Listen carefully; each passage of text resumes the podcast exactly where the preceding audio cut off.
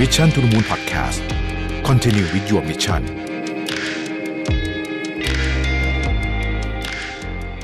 สวัสดีครับ ยินดีต้อนรับเข้าสู่ Mission to the Moon Podcast นะครับ คุณอยู่กับระวิทยานุสาหะครับ วันนี้จะมาชวนคุยเรื่องของอสุขภาพจิตของคนในยุคนี้ละกัน นะฮะมันมีรายงานออกมาเยอะเลยนะฮะที่บอกว่าคนยุคนี้เนี่ยโดยเฉพาะคนหนุ่มสาวเนี่ยนะครับ รู้สึกจะมีความเหงาและความเศร้า หรือว่าอาการซึมเศร้าเนี่ยซึ่งจะพัฒนาต่อไปเป็นเป็นอาการของโรคซึมเศร้าหรือเปล่าเนี่ยเอ่อพวกนี้เนี่ยเยอะกว่าคนในเจเนอเรชันก่อนๆนะครับ ส่วนหนึ่งอาจจะมาจากเพราะว่าสมัยนี้เราเก็บข้อมูลเยอะขึ้นด้วยนะ ผมคิดว่าอย่างนี้ แต่ว่า มันก็น่าสนใจว่าทำไมคนในยุคที่เราสามารถติดต่อสื่อสารกับคนทั่วโลกได้เพียงแค่ปลายนิ้วเท่านั้นก็คือจะโทรหาใครจะอะไรก็ได้เนี่ยเราก็ติดต่อเรามีเพื่อนเป็นหลายพันคนในโซเชียลมีเดียเนี่ยนะฮะทำไมถึงเป็นยุคที่เราเศร้า แล้วก็เซ็งแล้วก็เบื่อมากที่สุดนะครับ จริง ๆ มันมีคำหนึ่งที่น่าสนใจนะฮะก็คือฝั่งตะวันตกเนี่ยนะเขามีคำว่า snowflake syndrome นะฮะ snowflake syndrome จริง ๆ มันเป็น ความหมายเชิงประชดประชันนะเพราะว่า snowflake ก็คือเกล็ดหิมะเนี่ยมันมันบอบบางใช่ไหมมันบอบบางมากนะฮะคือเขาเขาเปรียบเทียบเกล็ดหิมะเพราะว่าสวยงามนะครับมีความสวยงาม แต่ว่าแค่ปลายนิ้วสัมผัสก็บอบบางเลยนะฮะประมาณนี้นะครับทางฝั่งตะวันออกเราก็มีการเรียกคนในใน generation ใหม่ๆเนี่ยเหมือนกันนะว่า strawberry generation นะฮะ strawberry generation นี่ไม่ได้มีความหมาย strawberry ของเมืองไทยนะ ใช้คำว่าเป็นลูกสตรอเบอรี่ถูกประคบประหงมมาในห้องกระจกสวยงามราคาแพง แล้วก็ต้องทนุถนอมอย่างดี โดนอะไรนิดเดียวก็ช้ำไปหมดนะฮะเเหตุผลที่ที่ที่เขาเปรียบเทียบกับสตรอเบอรี่ในในเชิงของคนที่อยู่ในโลกตะวันออก เพราะว่าสตรอเบอรี่ที่แถบนี้มันแพงใช่ไหมแล้วก็ถ้าจะปลูกมันก็จะต้องปลูกอย่างระมัดระวังมากนะครับ ทั้งสองชื่อเรียกเนี้ยทั้ง snowflake ทั้ง strawberry เนี่ยมันเป็นเอ่อ มันเป็นการเสียดสีว่าคนยุคใหม่เนี่ยไม่ค่อยอดทนต่อความยากลำบากหรือว่าแรงกดดันนะครับ อืม แล้วก็เป็นคนยุคที่ถูกเลี้ยงดูมาจากพ่อแม่รุ่น Gen X หรือว่า Baby Boomer ที่พร้อมจะประเคนทุกอย่างให้นะครับเราพอออกสู่โลกของความจริงก็เลย พอไม่ได้ดั่งใจนะอะไรเงี้ยก็รู้สึกเดี๋ยวก็จะซึมเศร้าเดี๋ยวก็จะอะไรแบบนี้เนี่ยนะครับ ผมคิดเป็นคำถามใหญ่เลยคือว่า คนยุคใหม่เนี่ย ไม่อดทนจริงหรือเปล่าเออเป็นสิ่งที่เราน่าจะคุยกันนะฮะคือคนยุคพ่อแม่ของคนที่เป็น millennial ยุคนี้นะก็คือ Baby Boomer เนี่ยกับ Gen X เนี่ยเกิดขึ้นในช่วงสงครามโลกครั้งที่สองนะครับ ซึ่งเรื่องราวของ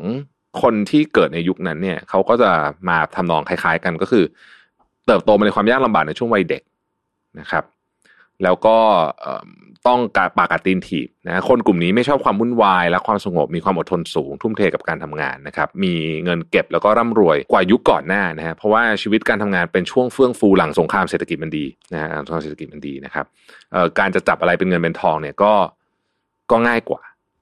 ตรงข้ามกับคนยุคมิเลเนียลนะครับที่เกิดมาพร้อมกับความเจริญมีสิ่งอำนวยความสะดวกมากมายนะฮะเออซึ่งก็คงจะ จะยากมากที่คนยุคนี้จะเข้าใจถึงความยากลำบากหลังสงครามได้นะครับ คน Gen X หรือว่าคน Baby Boomer เนี่ยก็เลยมองคนในยุคหลังว่าติดหรูรักความสบายนะฮะซึ่งเวลาเรามองแบบนี้เนี่ย ถ้ามองผิวๆมันก็อาจจะตัดสินแบบนั้นได้ แต่เราต้องคิดแบบนี้เหมือนกันว่า จริงอยู่ที่คนยุคหลังเนี่ยเขาเกิดมามีเครื่องใช้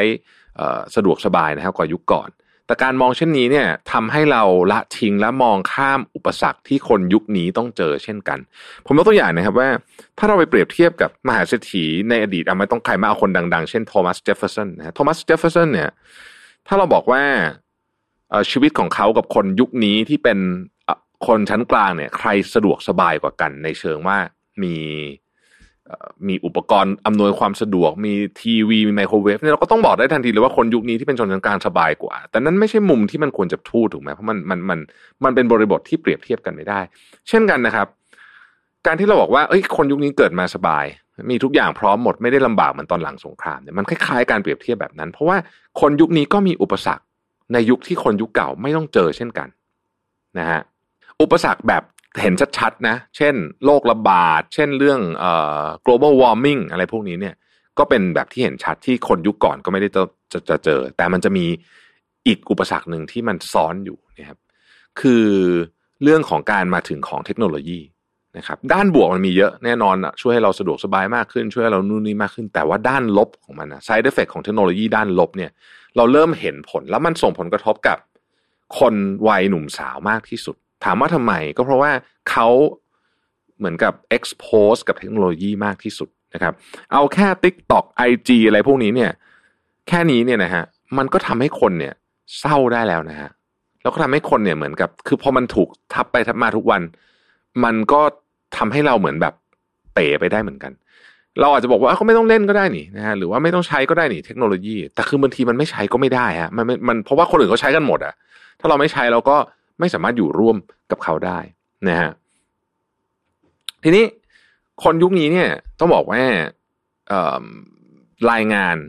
นะฮะของการเปรียบเทียบผม ถ้าผมจำไม่ผิดคือบลูมเบิร์กผมไม่ได้เอาตัวเลขไปเป๊ะมาแต่ว่าผมเล่าให้ฟังอย่างนี้แล้วกัน คือ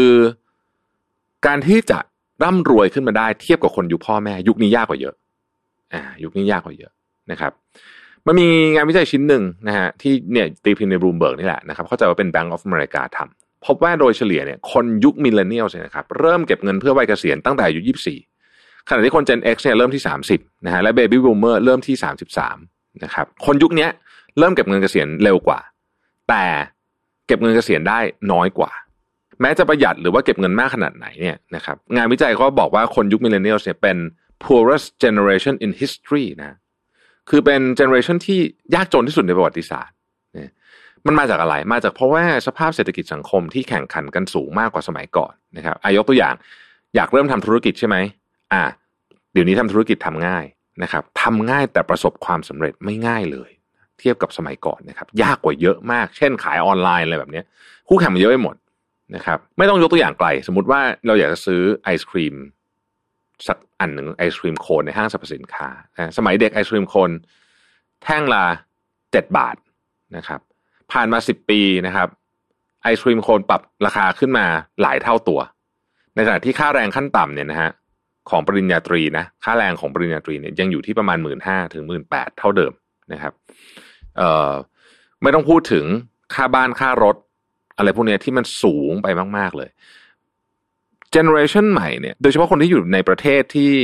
เป็นประเทศที่มีเศรษฐกิจค่อนข้างใหญ่เนี่ยนะครับเอ่อจะพบกับปัญหาหนึ่งคือเป็นเจ้าของ บ้านยากขึ้นนะฮะแล้วอย่างเช่นถ้าคุณอยู่ที่เอาแบบที่แบบแพงๆเลยแล้วกันเช่นฮ่องกงเนี่ยนะฮะกว่าคุณจะเก็บเงินดาวบ้านได้เนี่ยนะฮะไม่ไม่ไม่ใช่บ้านด้วยต้องเรียกว่าเป็นห้องห้องขนาดประมาณสักสามสิบกว่าตารางเมตรเนี่ย กว่าคุณจะเก็บเงินดาวได้เนี่ย คุณต้องใช้อาจจะต้องอายุสี่สิบกว่าดาวนะ หลังจากนั้นค่อยเริ่มผ่อนบ้านนะครับ ในขณะเดียวกันเนี่ย ความคาดหวังของตัวผู้ปกครองเองยุคนี้ก็สูง ซึ่งบางอย่างมันขัดแย้งกับสภาพสังคมและเศรษฐกิจในปัจจุบัน นะฮะอันนี้เป็นเป็นเรื่องของของเรื่องเศรษฐกิจที่เราเห็นตรงๆ แต่จริงๆมันมีอีกมิติหนึ่งที่น่าสนใจก็คือว่านอกจากความกดดันจากครอบครัวคนรอบข้างแล้วเนี่ย ความกดดันจากสังคม ก็หนักหนาสาหัสมาก อย่างที่บอกนะฮะเมื่อกี้เนี่ย มนุษย์เราเนี่ยนะครับมันอดไม่ได้หรอกที่จะเปรียบเทียบ พอเราเริ่มเห็นคนอื่นเขาใช้ชีวิตบนโซเชียลมีเดียเรารู้สึกแบบเฮ้ยทำไมเราไม่มีแบบนั้นบ้างเนี่ยไอความรู้สึกอันนี้เนี่ยพอฝังทับทับทับทับกันไปเนี่ยนะฮะมันกดดันนะ เวลามีคนบอกว่า สามสิบแล้วคุณต้องมีหนึ่งสองสามสี่แต่เฮ้ยฉันสามสิบแล้วฉันยังไม่มีอะไรเลยอย่างเงี้ยนะฮะเป็นต้นเนี่ยนะครับเพราะฉะนั้นเนี่ยจริง ๆ อยากให้มองแบบนี้ ในมุมมองของพ่อแม่ต้องบอกว่า เราไม่สามารถเปรียบเทียบความลำบากของคนยุคนี้กับคนยุคก่อนได้โดยตรงนะครับคนละบริบทจริง ๆ แม้แต่เรื่องของการทำงานเองเนี่ยนะชั่วโมงการทำงานวิธีการใช้ชีวิตมันเป็นคนละบริบทจริง ๆนะครับ แต่อีประเด็นหนึ่งที่อยากให้ผู้ใหญ่ยุคนี้เข้าใจก็คือเรื่องของสุขภาพจิต ซึ่งกำลังจะเป็นประเด็นที่ใหญ่ขึ้นใหญ่ขึ้นเรื่อยๆนะฮะเหมือนที่เราพยายามจะนำเสนอมาตลอดในพอดแคสต์ของ Mission to the Moon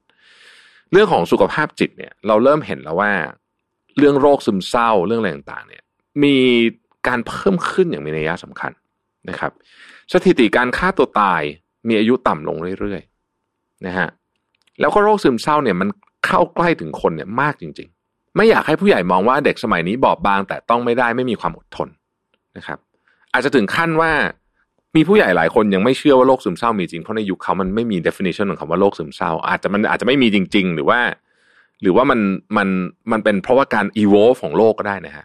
อะผมขออนุญาตออกนอกท็อปิกนิดนึงผมมีความคิดว่าคนยุคนี้เนี่ยมีโอกาสจะเป็นโรคซึมเศร้าเยอะกว่าคนยุคก่อนเนี่ยจากหลายสาเหตุหนึ่งอาหารสิ่งแวดล้อมต่างๆนานาแต่เรื่องหนึ่งที่ผมคิดว่าเกี่ยวมากคือเรื่องของการขยับตัว คือคนยุคนี้ ต่อให้ไปฟิตเนสต่อให้ไปอะไรก็เหอะรวมๆแล้วเนี่ย ใช้ชีวิตขยับตัวน้อยกว่าคนยุครุ่น 1950 1960 เยอะมาก และการขยับตัวเนี่ยมันเป็นฟังก์ชันสำคัญที่ทำให้สมองเราเหมือนปลอดโปร่งนะฮะถ้าเกิดว่าเรามองประเด็นเรื่องเรื่องของปัญหาสุขภาพจิตเนี่ยมันก็มีสาเหตุหลายอย่างนะครับ นอกจากสารเคมีสมองไม่สมดุล สิ่งแวดล้อมต่างๆ ความกดดันความคาดหวัง และการที่มีความรู้สึกว่าฉันจะต้องแข่งกับทุกเรื่องตลอดเวลานะฮะก็เป็น อีกอันหนึ่งที่แน่นอนมาทำให้เรื่องนี้มันซับซ้อนมากขึ้นไปอีกนะครับมีการศึกษาของดรชายบัตเลอร์นะครับพบว่าคนยุค millennial เนี่ยไม่ค่อยมั่นใจในศักยภาพของตัวเองนะครับ จึงกลัวเวลาจะจะทำอะไรมันจะจะผิดนะครับไม่ว่าจะเป็นเรื่องของการใช้ชีวิต การทำงานหรือความสัมพันธ์ และบ่อยครั้งรู้สึกว่าตัวเองไม่ดีพอพอความรู้สึกนี้มันสะสมไปเรื่อยๆนะครับ มันก็จะถึงจุดที่เกินขีดจำกัดที่บางคนจะรับไหวนะครับ เพราะมีความรู้สึกว่าฉันพยายามเท่าไหร่แทบตายขนาดไหนก็ไม่พอสักทีนะครับ ดังนั้นเนี่ยเราเลยอยากจะสรุปเรื่องนี้แบบนี้ว่า แต่ละยุคคนเติบโตมาในสังคมที่แตกต่างกันนะครับ ไม่มีใครอ่อนแอเกินไป และไม่ได้มีคนยุคไหนดีกว่าคนยุคไหนทั้งนั้น แม้ว่าคำว่า snowflake หรือว่าเกล็ดหิมะเนี่ยจะเป็นสิ่งที่แสนบอบบาง และพร้อมสลายไปได้ทุกเมื่อนะครับ แต่เกล็ดหิมะเหล่านี้ก็มีคุณค่านะฮะมี ความสวยงามในยามที่โปรยลงมา และเกล็ดหิมะที่หลอมละลายบนพื้นก็ยังเป็นน้ำที่เป็นจุดเริ่มต้นของชีวิตทั้งหมดทั้งมวลนะครับ หรือถ้าเกิดใครเคยดูสารคดีเกี่ยวกับปลูกไวน์นะนะฮะไวน์ไอไอไอเถาอางุ่นหรือหรือพวงองุ่นเนี่ยนะฮะเวลามันอยู่ในหน้าหนาวอะ่ะมันจะแบบเหมือนมันตายแล้ว แต่จริงมันยังไม่ตายนะฮะเดี๋ยวสักพักหนึ่งมันจะกลับขึ้นมาใหม่ได้นะครับ เพราะฉะนั้นทุกคนทุกสิ่งทุกอย่างเนี่ยล้วนมีข้อดี ของตัวเอง ผมเชื่อว่าหลายคนกำลังประสบกับความรู้สึกไม่ดีเหล่านี้อยู่นะครับ อยากจะบอกว่าคำว่าอ่อนแอเข้มแข็งเนี่ย มันเป็นมันเป็นเพียง state of emotion นะมันเป็นแค่จังหวะจังหวะนั้นเท่านั้นเอง เพราะฉะนั้นคุณไม่ได้อ่อนแอหรือคุณไม่ได้เข้มแข็งตลอดนะฮะ เมื่อไหร่ที่รู้สึกอ่อนแอก็พยายามหาวิธีการปลดปล่อยความรู้สึกแย่ๆออกไปนะครับ แล้วที่สำคัญคือมองหาความช่วยเหลือจากคนรอบตัว วันไหนที่คุณเข้มแข็งขึ้นมา นะครับ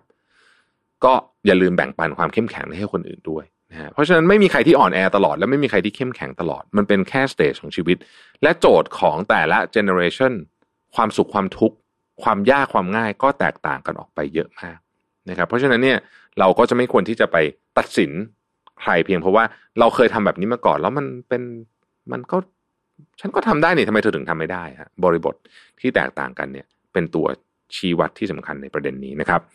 ขอบคุณที่ติดตาม Mission to the Moon นะฮะแล้วเราพบกันใหม่พรุ่งนี้ สวัสดีครับ Mission to the Moon Podcast Continue with your mission